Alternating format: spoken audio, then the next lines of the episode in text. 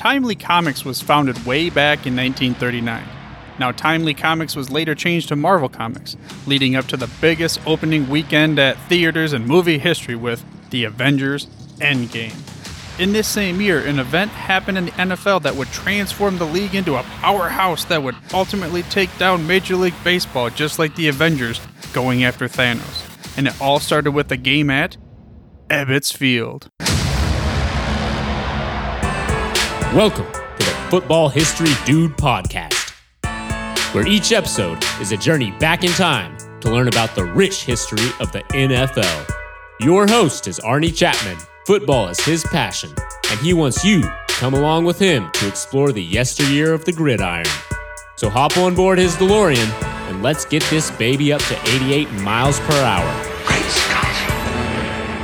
This time, as we step off our DeLorean, the date is October 22nd, 1939, and we are at Brooklyn's Ebbets Field. Ebbets Field, if you do not know, is a legendary place. This was the home of the Brooklyn Dodgers baseball team. At a time when baseball still reigned supreme and football was just borrowing field time, they wanted to be able to play in the same place that, at the time, was America's pastime.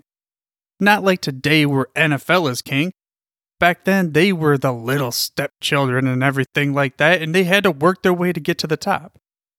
And the subject of this episode was one more building block on the way towards that final chapter of taking down Major League Baseball just like the Avengers did to Thanos.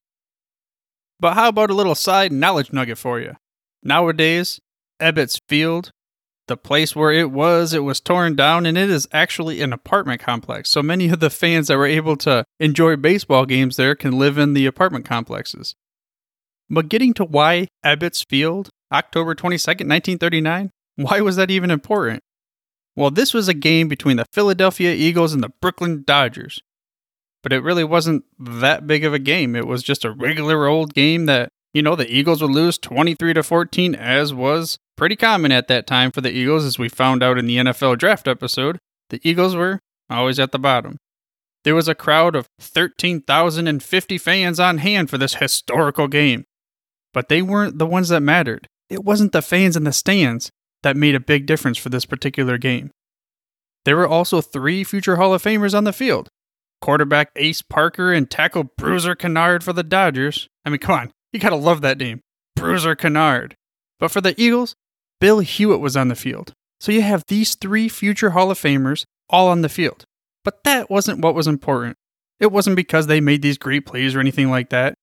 This was a game that was going to mark the dawn of a new era. It was like when Galileo took that telescope and he decided, hmm, I'm going to point that sucker at the heavens and a whole new world is going to open up. Sure, it wasn't like today where we get to see the NFL, crazy fans all over the place watching it from across the pond and that kind of thing, but it was the beginning. Galileo, he was the first to see craters on the moon. He discovered sunspots, rings of Saturn, and perhaps his most famous discovery, the moons of Jupiter, which are known as the Galilean moons. So here we are, the game that is so important. The time was not for the fans in the stands to be able to say that we are significant this time. This is going to be a little bit different, like the game would be akin to the moons of Jupiter. For fans all over the world, well, not quite yet. Let's not get ahead of ourselves, because it wasn't that way yet. But this is still a new discovery, and it is mind blowing for those fans that were able to experience this event on October 22nd, 1939. Again, a game between the Philadelphia Eagles and the Brooklyn Dodgers but it wasn't the game itself. You see, this game could be considered Jupiter. But NBC, National Broadcasting Company, now I'm going to kind of call this the telescope because National Broadcasting Company will give the right for Alan Skip Walz to be Galileo and become the first play by play announcer for a televised national football game. So, to give you an idea though, going back, Skip would recall later in an article about the game as such. It was late in October on a cloudy day, and when the sun crept behind the stadium, there wasn't enough light for the cameras. The picture would get darker and darker, and eventually, it would be completely blank, and we'd revert to a radio broadcast. That gives you an idea that it was not quite the quality that we have today, just like the telescopes are a little bit better than they were back then for Galileo, but it was still a glimpse of the future and something that could be something we could grasp onto to decide and let us know what the direction of the NFL would be, as well as professional sports from henceforth forevermore. And Skip said that there were only eight people needed for this telecast. He didn't have the visual aids or monitors or screens or spotters or any of those kinds of things and fancy technology that we have nowadays.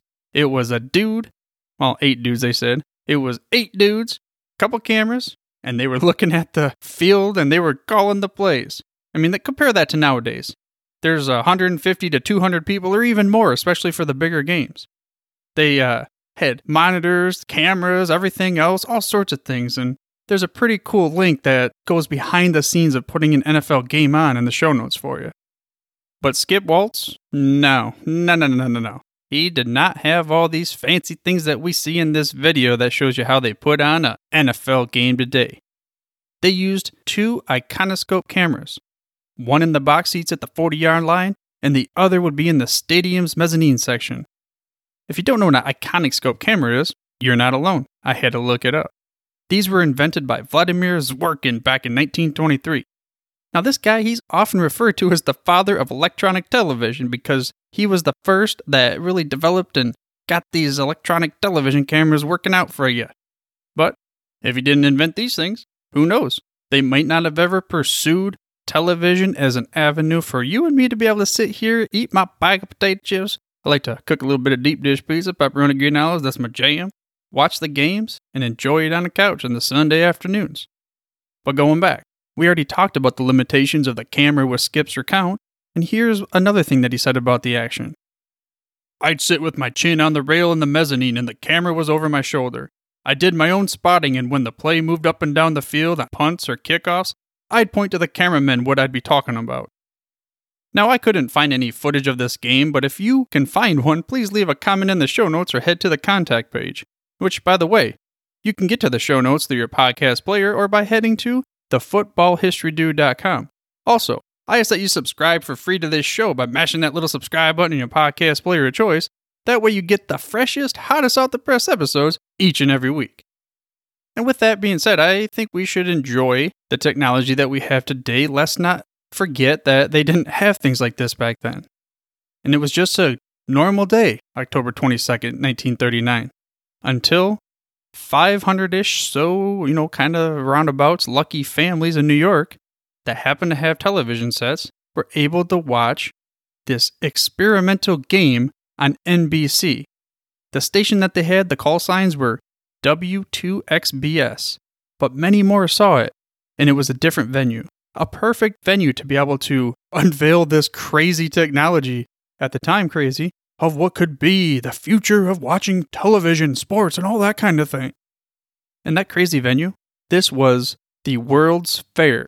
Now, it was going down in New York City at the time. There were screens set up at the RCA Pavilion, and it was scheduled as a special event. Think about this 1939, we got our knickers on or whatever else they wear back then. You just survived the Depression. The Great Depression is over we're basically through it. And even though we as Americans, well, those of you that are over the pond, sorry about that, even though we're not in the war, Hitler had invaded Poland just a couple months before this, back on September 1st of 1939. And they decided to start World War II. But here you and I are. We're in this pavilion, the World's Fair in New York City. This is crazy awesome. Especially if we were dealing with all that depression crap going on back a few years ago and we are awe inspired, jaw drop, can't figure out if we are alive. So I reach over, I grab your ear, and I pinch it because we got to believe. This must be a dream, but it is not. I tell you, this is not a dream. We are lucky enough to witness the first ever televised National Football League game together. And maybe we're even seeing this TV thing, you know, this crazy lights and actions and things moving across the screen. It's like actually moving, it's not standing still.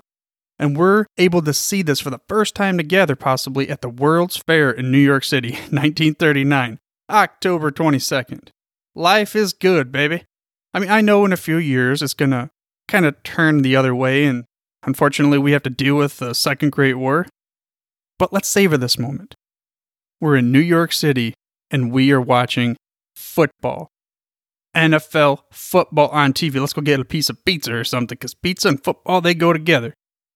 And this was not the first televised sports event, though. College baseball, there was a game between Columbia and Princeton back in May.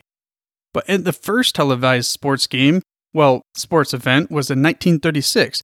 They hosted the Summer Olympics and they had the first, I'm using quotes here, live televised sports event. But still, in my mind and in yours, whether you like it or not, this is the moment where professional sports is going to get to the point where it's going to blow up because the NFL is going to change the rules forever for sports.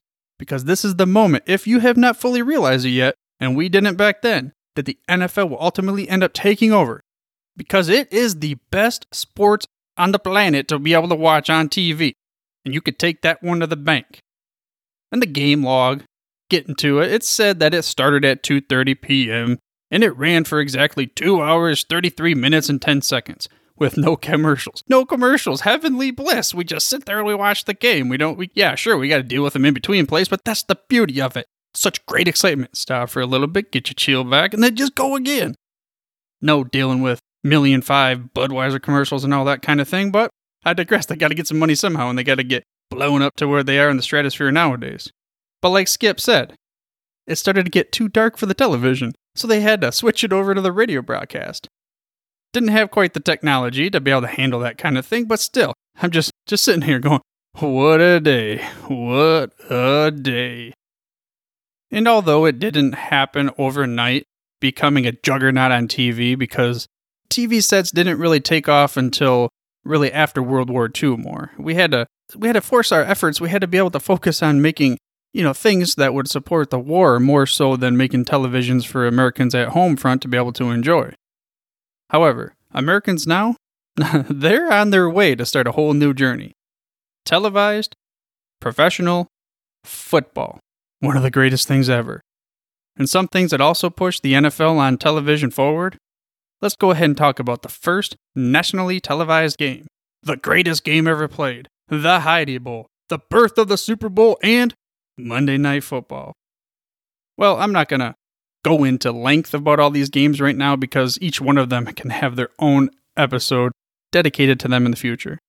But the greatest game, that's that one that we listened to Mr. Chris Berman talk about back during the Hall of Fame time, and he felt like this, as many others did, the game that blew the NFL up on TV forever the 1958 championship game between the Baltimore Colts and the New York Jets.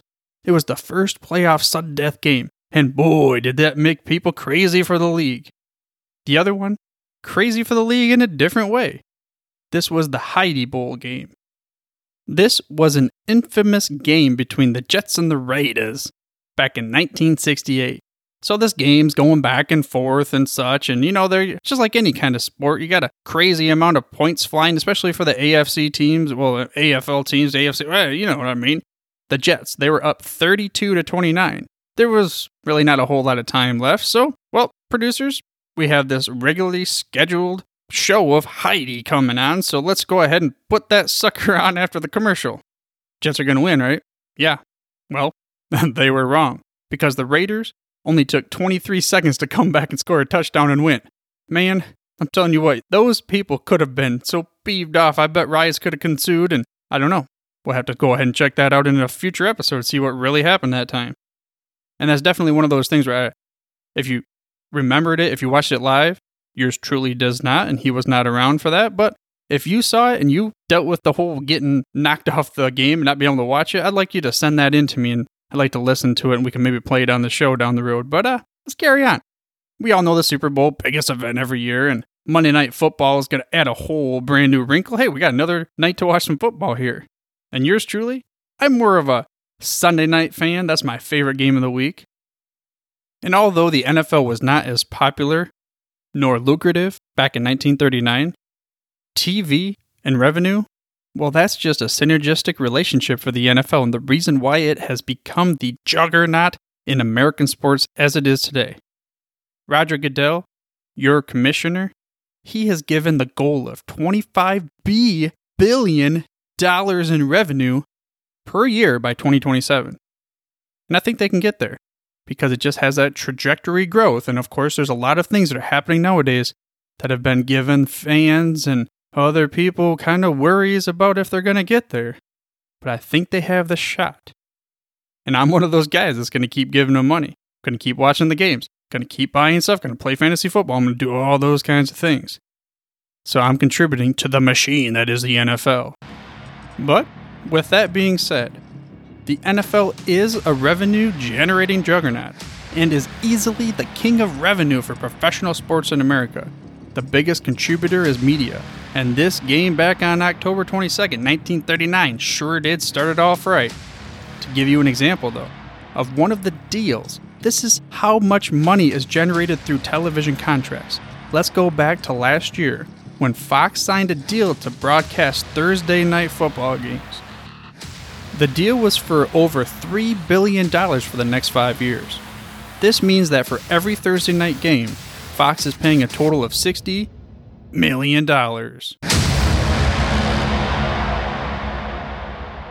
This week's football moment comes from a faithful Tennessee Titans fan. His moment is not a favorite of his, but it tells a tale of how the NFL needs to be careful.